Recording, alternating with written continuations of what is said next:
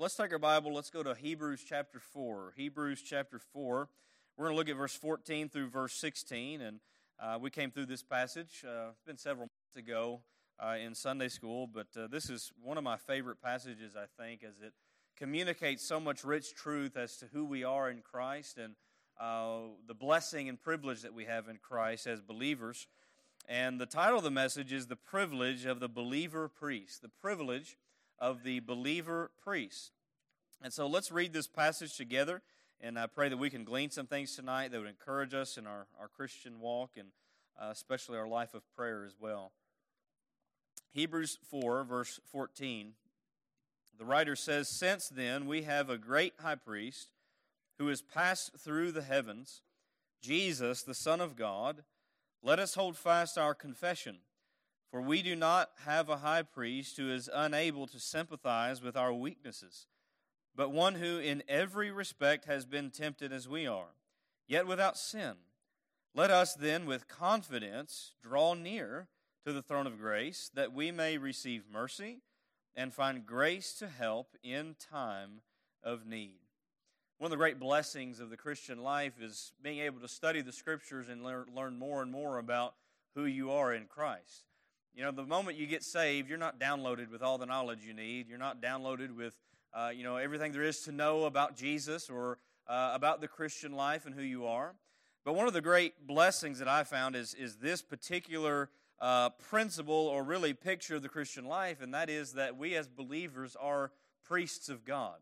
And we touched on that briefly coming through Ephesians. Ephesians 2 kind of points some of that out. Um, but this is a, a wonderful thing for us to consider today.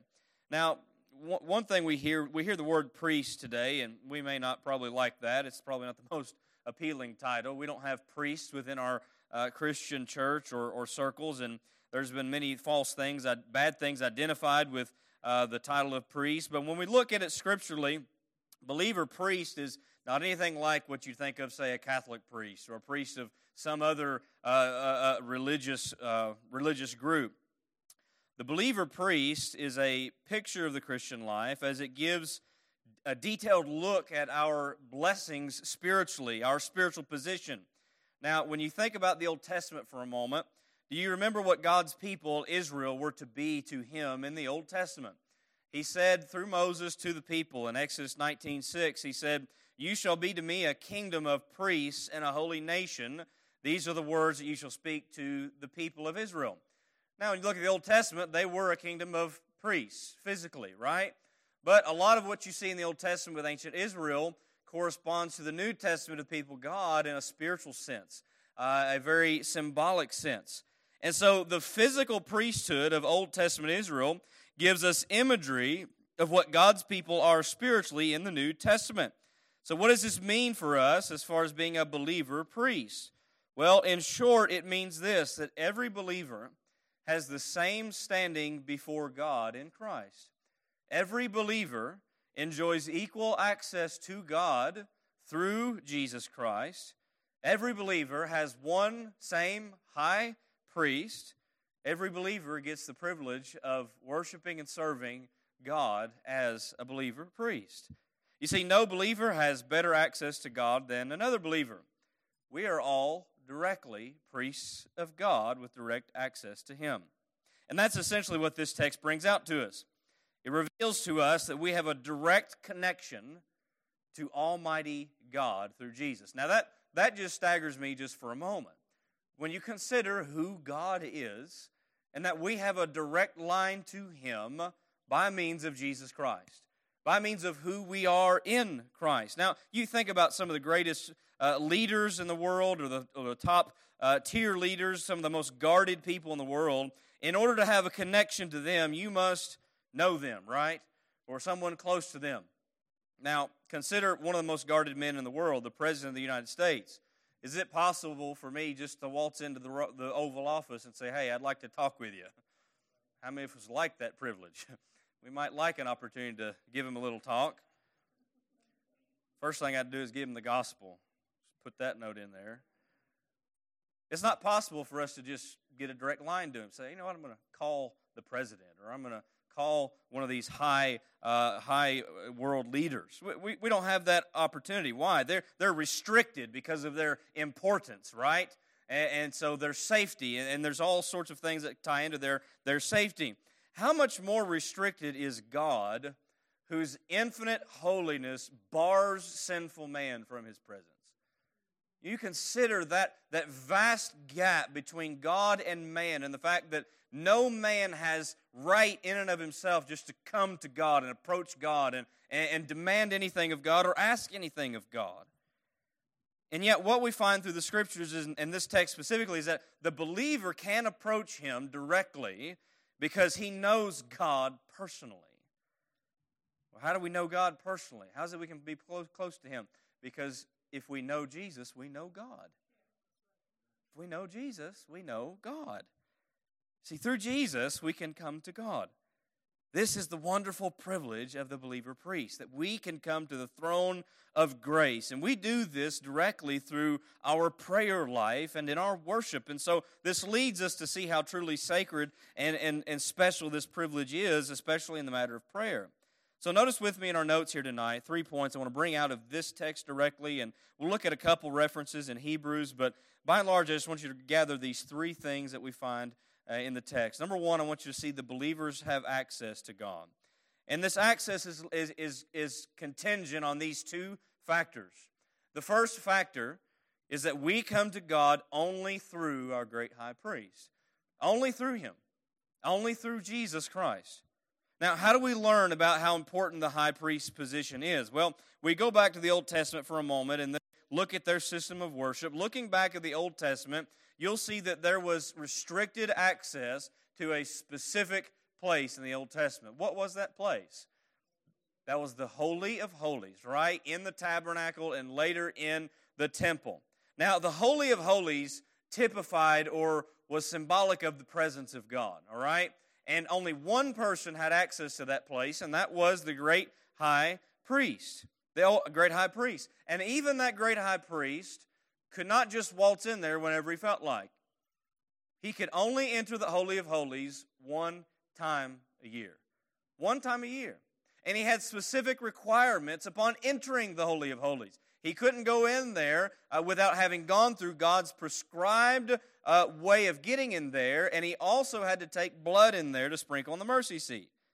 So, entering the Holy of Holies was a very rare and sacred privilege. Without meeting those requirements that to enter the Holy of Holies, you understand that death was on the table for that great high priest. That's how holy this, this, this uh, practice was. But notice verse 14, what it says. The author says, Seeing then that we have a great high priest who has passed into the heavens, Jesus, the Son of God. Now, this, this particular point sticks out to me. Notice those two little words, we have. We have great high priest, Jesus, the Son of God, who has entered into the heavens. Now, this understand the author's writing to who? He's writing to believers. He's writing to those who are in Christ, those who know him. It is the believer who has Jesus as his own high priest. That's, think of that in a very individual manner. That gives me comfort and assurance. You know why? Because every time that I pray and I enter the throne room of grace and I get on my knees and approach God, I know that Jesus, my high priest, he intercedes for Joseph Allen.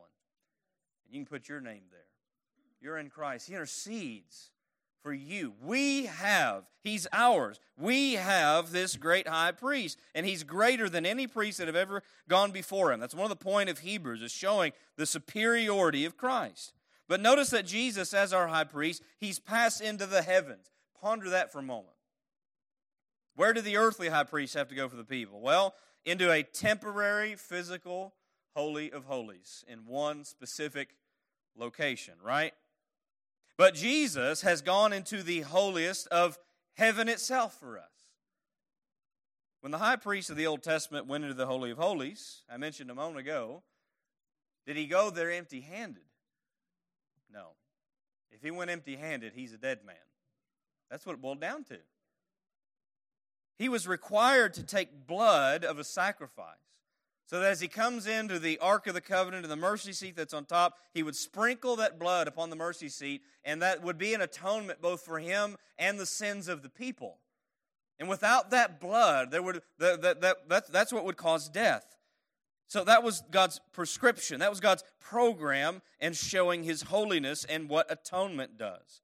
But what we find with Jesus is that he has entered into the holiest in the heavens, having offered his own perfect blood as a final and permanent offering for our sins. Go with me to Hebrews 9 for a moment. We'll just look at a couple passages in Hebrews. Won't make you go too much else. Hebrews 9 22 through 26. If you look at this, we read that the author, you understand that he's, he's recalling a lot of imagery and and language that comes from the Old Testament. Okay? Because that's the point. He's wanting them to see that going back to the Old Testament, uh, that old system, it's done. Christ has fulfilled it. But notice what he says here. Indeed, under the law, almost everything is purified with blood, and without the shedding of blood, there is no forgiveness of sins. Now, that right there's your answer. When people complain about, well, Christianity is such a bloody religion, that's a common complaint today. Well, this is God's demand. The wages of sin is death, and the life of the flesh is in the blood. And so blood is part of this atonement. But verse 23 Thus it was necessary for the copies of the heavenly things to be purified with these rites, but the heavenly things themselves with better sacrifices than these. For Christ has entered not into holy places made with hands, which are copies of the true things, but into heaven itself, now to appear in the presence of God Notice these three words on our behalf. On our behalf. Nor was it to offer himself repeatedly as the high priest enters the holy places every year with blood not his own, for then he would have had to suffer repeatedly since the foundation of the world. But as it is, he has appeared once for all at the end of the ages to put away sin by the sacrifice of himself. There's so much we could unpack there. We just don't have time to do it. Brother Bob did a great job doing that in Sunday school, so I know this is uh, this is grounded in us well. But the reality here is that Jesus, he did what no other high priest could ever do. He offered a final and full atonement for us, and he has entered into the holy place to offer it. What a passage this is. And by him doing that, he has paved the way for his people to approach God directly. This is pictured again in Matthew 27 51. When Jesus died on the cross, you remember this unique event that happens in Jerusalem?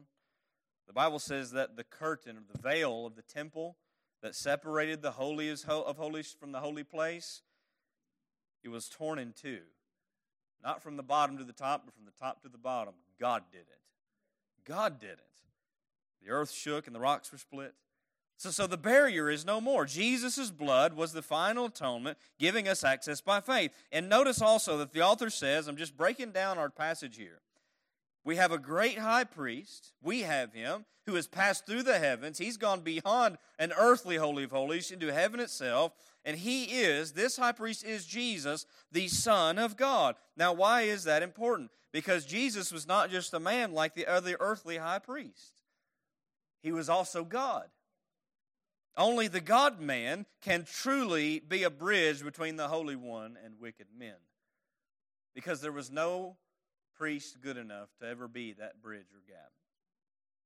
No animal good enough to ever be a complete and perfect sacrifice.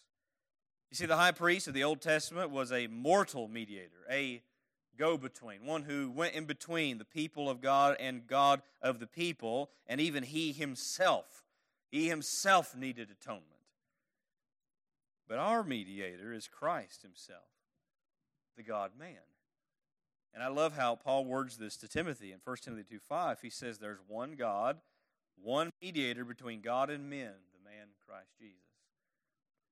Friend, that's why Jesus, that's why Christianity is exclusive. It really is only through one person. That's why people get offended. Well, why do you think that Jesus is the only way? Because Jesus is the only way. He's the only one. The only one that, that, that saves, the only one that has atoned, the only one who is our great high priest. And so, without this high priest, Jesus the righteous, we would never have access to the holiest. And praise God that he is our high priest. But notice with a letter B, the second factor here, all right, not only do we have access to God because of, of Jesus, our great high priest, he's the only way we can come to God, but also understand we come to God because of, our, of genuine faith. Genuine faith. Now, remember that Christ as high priest, he's not a high priest of everybody in this world. Not just anybody can just go to God. Who is he alone the high priest for? He is only the high priest for those who believe. He is only the high priest for his people who have faith in him alone. Now, notice what the author says. He says, Because of this, because of him being our high priest, as Jesus, Son of God, what's this last statement of verse 14? Let us hold fast our confession. Some translation may render that as profession. We hear the, the terminology profession of faith or confession of faith. That, that's, a, that's an assertion of your own persuasion, conviction, and trust in Christ alone. That's what the word confession brings out to us a statement of allegiance as content of an action. So, so this is a profession of faith and a commitment to Christ. Now, understand that only through faith is one directly linked to Christ, for it is only through faith that we are saved and have access to Him. Romans 5 2, through Him, we also have obtained access. How? By faith. By faith into this grace in which we stand, and we rejoice in the hope of the glory of God. You see, until a person believes upon Jesus as Savior, they don't have access to God. Now, this, this is a stickler for some people because I, I run into people and I talk to them and they say they're Christian and they just think everybody's part of one big family of God. Like there's no distinction between God's people and the rest of the people in the world. Well, there is a distinction. Not just anybody can come to God and Him honor what they're coming to Him with. Now, understand God's omniscient, He's omnipresent, He hears and knows everything, right? But there's a difference in God listening to someone as His own. Now, you notice that sinners do not have access to God. Why is that? Because mankind in his natural state is at enmity with God. He's not on good terms with God. God's not on good terms with them. Sin has barred them from accessing the Holy One. You understand, even a believer, if living in sin unrepentantly, they can hinder their prayer life. Psalm 66, 18, David wrote, If I had cherished iniquity in my heart, the Lord would not have listened. That's, a, that's something to consider. God told his people, Israel, his people, in Isaiah 59, 2, Your iniquities have made a separation between you and your God. Your sins have hidden his face from you so that he does not hear. They had gone so far as to God's going to send judgment. Doesn't matter if they cry out say, Oh Lord, please make it stop. Judgment was coming. They needed to approach God in repentance and confession. And, and so, how much more restriction is upon those who are still in unbelief in Christ, dead in sin, living in perpetual hostility in their wickedness? Proverbs 15 29 The Lord is far from the wicked, but he hears the prayer of who? The righteous. He's far from the wicked. Now, this is one reason why this, this modern day evangelism of, well, you need to just say a sinner's prayer and that's how you're going to get saved. Friend, the sinner's prayer is not prayer is not in the Bible. It's just not there. You understand? Uh, before a, a sinner can even approach God, they must have belief in their heart. I hear it all the time. Well, whosoever call upon the name of the Lord shall be saved. You go look at what that word actually means. It doesn't mean what you think it means. And Paul says in that text that how can you call on whom you've not believed? Believing comes first, and once you've believed, you're already saved. Therefore, you have access to call on the Lord. So there's a context there to consider. A person must be born again. And saying some sinner's prayer does no such thing of giving us the new birth. Now, understand, some people may pray as an expression of their new birth and the, after they have been saved. Give thanks to God. Praise God for that. And this doesn't mean that if you prayed at the moment of your conversion that it didn't work. You understand that God saves us in spite of ourselves, in spite of uh, what we think's going on. You know, one of, one of the things that I wrestled with for a long time was assurance of salvation. It's because I was told to say the sinner's prayer. Just ask Jesus into your heart. That's all you have to do, right? It's common terminology. But at seven years old, I was under heavy conviction, knew I needed to be saved. God birthed faith in my heart there in my living room at that at my couch. I got on my knees, said, "Lord, save me." I said, I asked the Lord into my heart. But going down the line, I really questioned my salvation. Well, did I say it right? Was I sincere enough? Only as I grew to study the Bible, I realized my prayer had nothing to do with it at all. God gave me faith, and I believed on Him. But here's the danger, and I, I don't mean to get on this rabbit trail. The danger is that some people want so earnestly for someone to be saved that they tell them to do this, and if they do this and they tell them they're saved and they really weren't born again, and gives them a false assurance. This all dives into the reality that, that prayer belongs to the people of God. So, by this faith that we now have through the new birth, we've been given access to God. And so, this is the foundation. It is in Christ and it is by faith that we access and approach God. This is about genuine faith in the right person and what he's done. That is Christ and his blood. Hebrews 10, another reference for us. Hebrews 10. Look with me at verse 19 through verse 23 for a moment. Hebrews 10.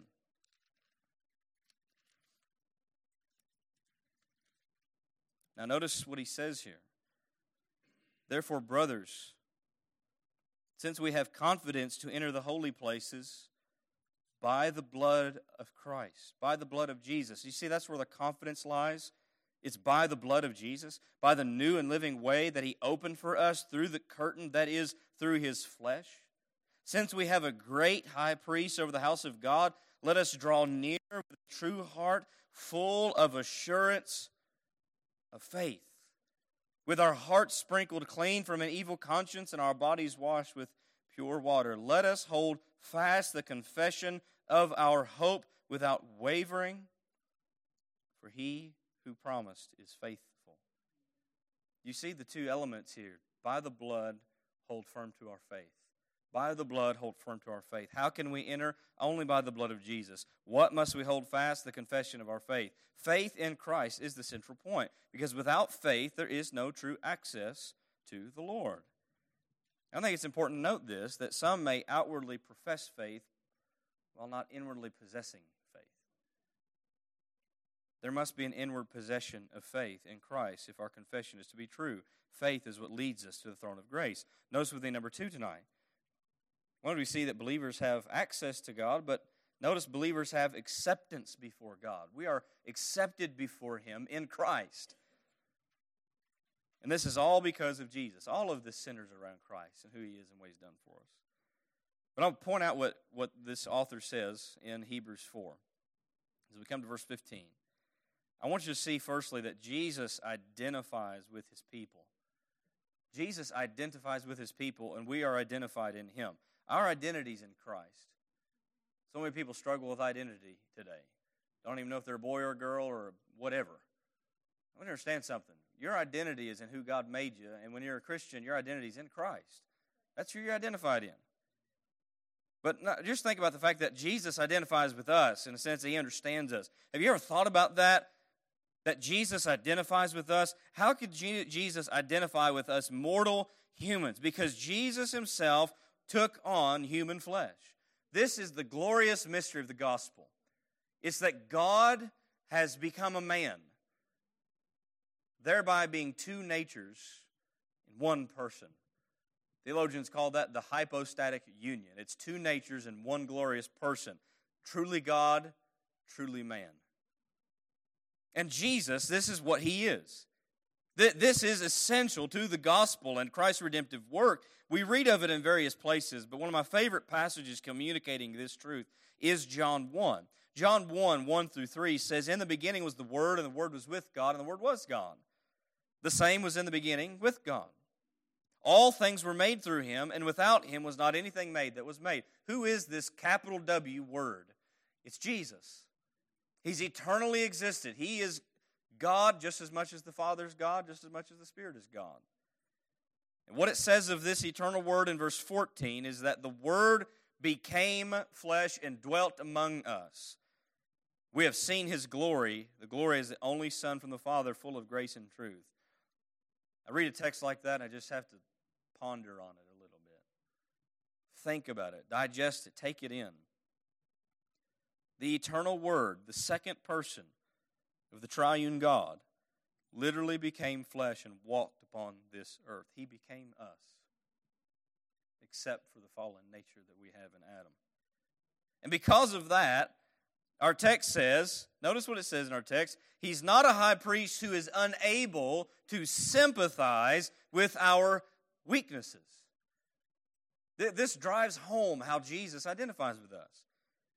He can personally sympathize with us on a human level. And this, this means a lot to me. He's not some cold, distant God that doesn't understand us, has no connection with his people. He is intimately connected with his people, and he understands what they are experiencing in life. Now, some things in life I can sympathize with. Things that we have experienced, we can sympathize with, can't we? I can sympathize with someone who's had a bad car wreck. I've had two of them. Fell asleep once, don't recommend it. I can sympathize with those people. I can sympathize with someone who has lost their parent. I can sympathize with someone who's gone through sicknesses. You can sympathize with other people in other ways too. The Hebrew writer is saying is that Christ can sympathize with his people because he lived a genuine human life. Would you like a Savior who cannot and does not relate to you in your life at all? This is what makes Jesus so great. He knows us. He knows us.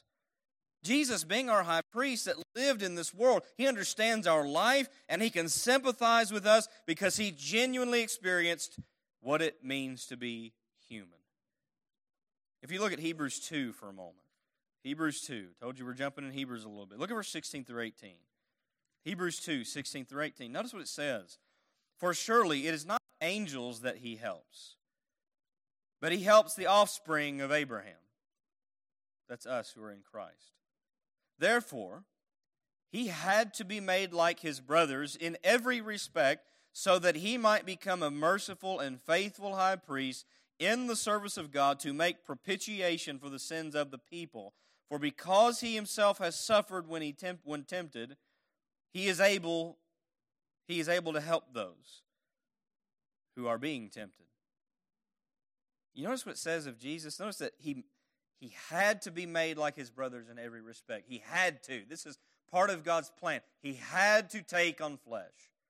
He had to be made like his brothers in every respect. Why? So that, this verse says, he might become a merciful and faithful high priest. You understand that the humanity of Jesus was absolutely necessary for his high priestly work for you right now. That's how vital his humanity was.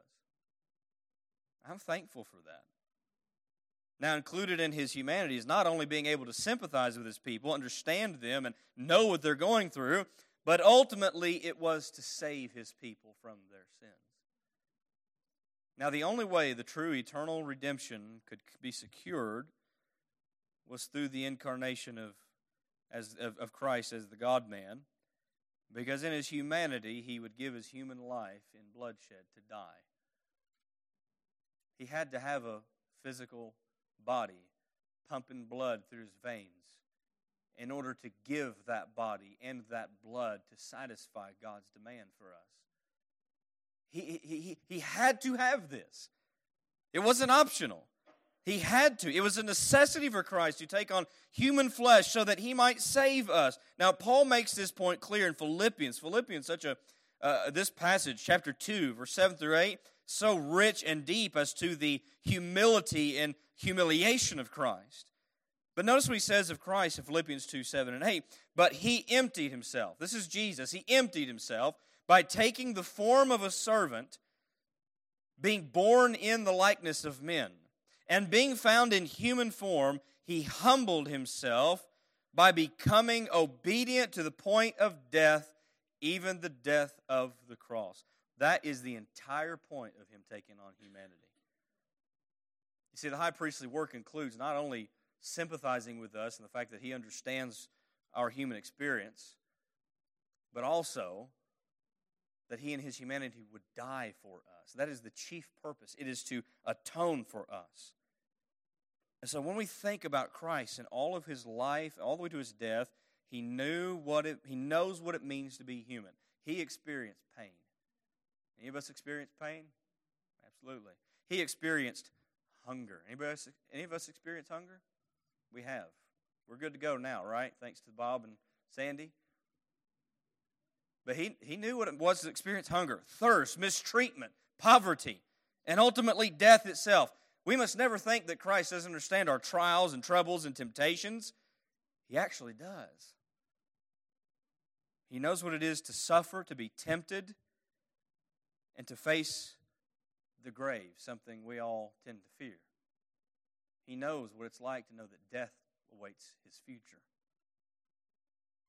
All of this is woven into his redemptive work as a man. And because of this, he has brought us into a state in which we are accepted and blessed before the Father. And this is what Paul said in Ephesians 1 6. When we came through that glorious paragraph, to the praise of his glorious grace, which he has blessed us in the beloved, or he has made us accepted in the beloved. Is another way to put that. To be blessed in the beloved is to be accepted, it's to be a recipient of God's favor in Christ. That is a glorious position for us as Christians. And as a believer priest, that is who you are. But notice with me, letter B, also, and, and tied to this. Not only do we see that Jesus identifies with his people and brings us into acceptance before God by his atonement, he overcame sin for his people. Now, coming to the throne room of God is only possible because Jesus was absolutely sinless. It's not enough that he was just merely human, he had to be a perfect human, a sinless human. And because he is God in humanity, God in human flesh, he was perfect in his humanity. Now, notice what the, notice what the text says here in Hebrews 4. It says of Jesus, he was in every respect, in every respect, has been tempted as we are, yet without sin. That's yet another remarkable truth about Christ, yet without sin. He has been tempted every way we have, yet without sin. So, you know what this means? He understands genuine temptation while not, eh, not, while not experiencing sin in any form, internally or externally. Now, you remember how Jesus, when he was tempted, it's in there for a reason to show his temptation. Matthew 4, Luke's gospel, Mark's gospel also brings these out. You remember how wore down Jesus was after his temptation with Satan? That Satan himself has come to tempt Christ. Now, you understand, Satan is not omnipresent. A lot of times when we say, well, the devil tempted me, we're referring to some of his forces of darkness. Who knows if we've encountered the Satan himself? How much, how, how powerful his force of darkness is. The Satan himself comes to the Son of God to tempt him in his physical weakness, having not eaten, having fasted. He was so worn down after that temptation, after overcoming that temptation. We find in the scriptures that he's renewed and strengthened by the angels. Matthew 4:11 the devil left him behold angels came and were ministering to him. See through that temptation he was worn down physically mentally and spiritually. He knows what that's like and yet he was triumphant and would always be triumphant through his whole life. His sinlessness proved him to be the Son of the living God and also allowed him to take sin's judgment on himself because that's what was demanded. Paul said, He who knew no sin became sin for who? For us, that we might be made the righteousness of God in him. Only a sinless Savior is a real Savior at all. Now, here's where this ties into our coming to the throne room of grace and Him overcoming sin. Since Jesus is our sinless high priest, we can have forgiveness when we repent and confess, confess after having sinned in our own Christian life. Because from the day we're saved, understand you've been made righteous before God, but you're still in a flesh that's, that fall, that's fallen, it's weak, and you will still sin in your Christian life. God's made provision for that not to give you a license to go on sinning, but to make provision for you to continue and abide in fellowship with God, even in your Christian life when you fail. 1 John 1. I want to go to a different book for this. 1 John 1, verse 8, and look at through chapter 2, verse 2. We touched on this a little bit Sunday. Walking in the light. He gives instruction about that. But notice in verse 8, he says, if we, have, if we say we have no sin, we deceive ourselves and the truth is not in us. There's not any of us Christians who think, well, you know what, I'm a Christian. I just don't sin anymore. Well, John says if you say that, you're lying. You're lying. But here's what he gives. I'm so thankful for verse 9. If we confess our sins, he is faithful and just to forgive us our sins and to cleanse us from all unrighteousness. How many of us have claimed that verse over and over and? If we say that we have not sinned, we make him a liar and his word's not in us. But understand this all connects. Look at verse chapter 2. My little children, I'm writing the I'm writing these things to you so that you may not sin. That's the goal, right? Don't sin. Don't live in sin. But if anyone does sin, we have an advocate with the Father, Jesus Christ the righteous. He is the propitiation for our sins, and not for ours only, but also for the sins of the whole world. There's a key word here, and it's that word advocate. Advocate. What's an advocate? In verse 1. An advocate is one who appears in another's behalf. He stands on our behalf. So you understand that when we come to God in our confession of sin, God honors our confession and repentance on behalf of the one who stands for us Jesus the righteous. Jesus the righteous. And because he is the righteous one who has atoned for us, he's the propitiation for our sins, God is bound to his own legal obligation of what Christ has done on the cross to forgive us and cleanse us. What a contrast that is when we know that Satan, what, is, what does the Bible tell us about Satan, who he is to us? He is the accuser of who? The brothers. He's the accuser. Brings accusation. You did this and you are guilty of this. But Jesus, He's the advocate. We come to God because He's our propitiation. We know that we have cleansing because Christ has already paid, even for those sins I will commit in my Christian life with his own blood, past, present, and future. He's already satisfied God's demand of eternal justice for our sins. And so, with our advocate, we, we have acceptance before God and we have forgiveness before God. So that brings me to number three tonight. We look at this last verse. We see that believers have access to God in Christ as our high priest. We see we have acceptance before God with what he's done for us. But verse 16, I want you to see that believers have assurance with God as believer priests. Two things here that are really applicable for us. Verse 16, notice he says, Let us then come, let us then with confidence draw near to the throne of grace. That's the first thing. We're called to come with confidence come to the throne of grace with confidence or boldness, if you would. Now, when we think about who God is, it would seem that maybe we ought only to approach Him timidly, fearfully. And there is some truth to that in a, in a, in a certain category. Psalm 8, 3 through 4, David said this way When I look at your heavens, the work of your fingers, the moon, the stars that you have set in place, what is man that you're mindful of him, and the Son of Man that you care for him? when you consider how vast and infinite God is, who are we that we should approach him at all? Consider his in, infinitude of character and nature. All of creation bows before its creator. All of mankind should fear him with great terror. But for the believer, the Hebrew writer says, go to him with confidence. Confidence. See, God has allowed us into His presence through prayer because of His Son with confidence. But understand that confidence is not arrogance either. We shouldn't confuse those two. Coming to God confidently means that we come with full assurance of our position in Christ.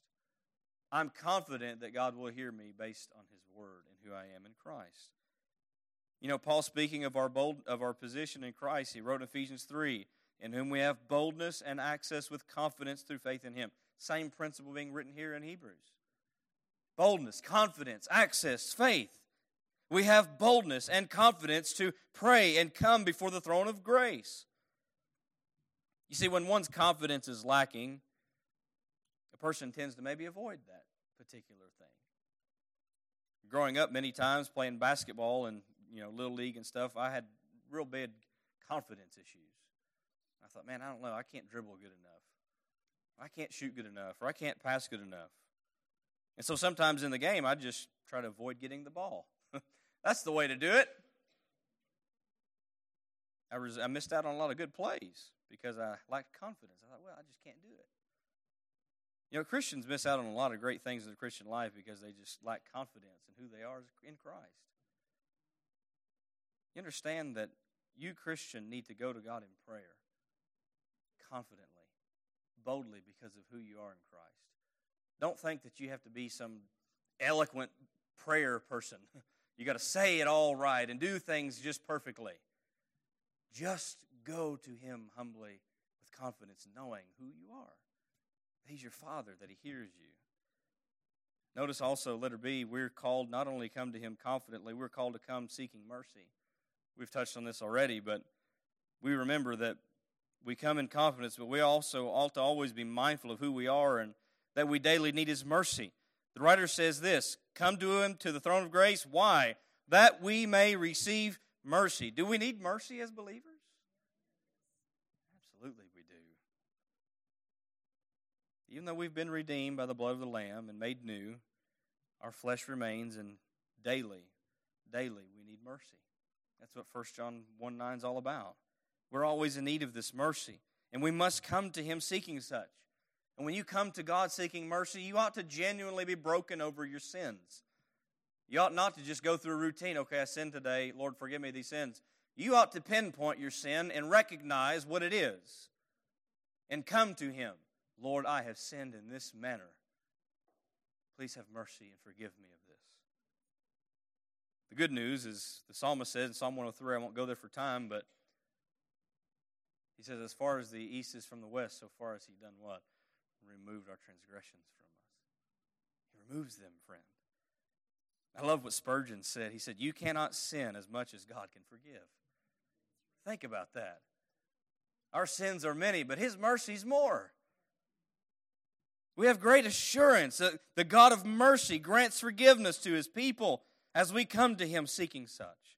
But we ought to come to Him with a broken and contrite heart, humbly seeking that forgiveness and mercy. Letter C, we're called to come seeking grace. Come seeking grace. Notice the last statement. He says, and we come to the throne of grace to seek mercy, but also to find grace to help in time of need. How many of us have ever been in a time of need? Maybe even now we're in a time of need. What should you do in time of need? Go to the throne of grace for his grace. Because you can. And he tells you to do that. Even if you feel you cannot come because your heart's too overwhelmed, remember that God knows all and still wants you to come. Often we're in such need, we don't know exactly how to express it to God. John Bunyan rightly said, In prayer, it's better to have heart, have a heart without words than words without a heart. You don't have to have all your words right. Just pour your heart to Him. Pour your heart to Him. God knows what you're in need of, but bring it to Him. You see, it is with God that we find grace to help in time of need. And friend, in all of our times of need, it is grace that will ultimately give us the strength to get through. Always going to be grace. Paul understood this. And last verse I'll quote to you. His own time of need. You remember 2 Corinthians 12, this thorn in the flesh he talks about. He asked the Lord three times, take it away. All every time God said no. He didn't take it away.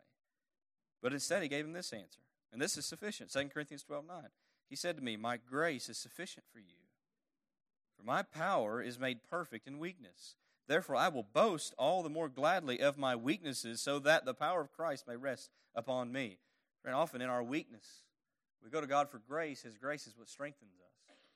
But it's through our weakness that strength really comes through, because it's all of God.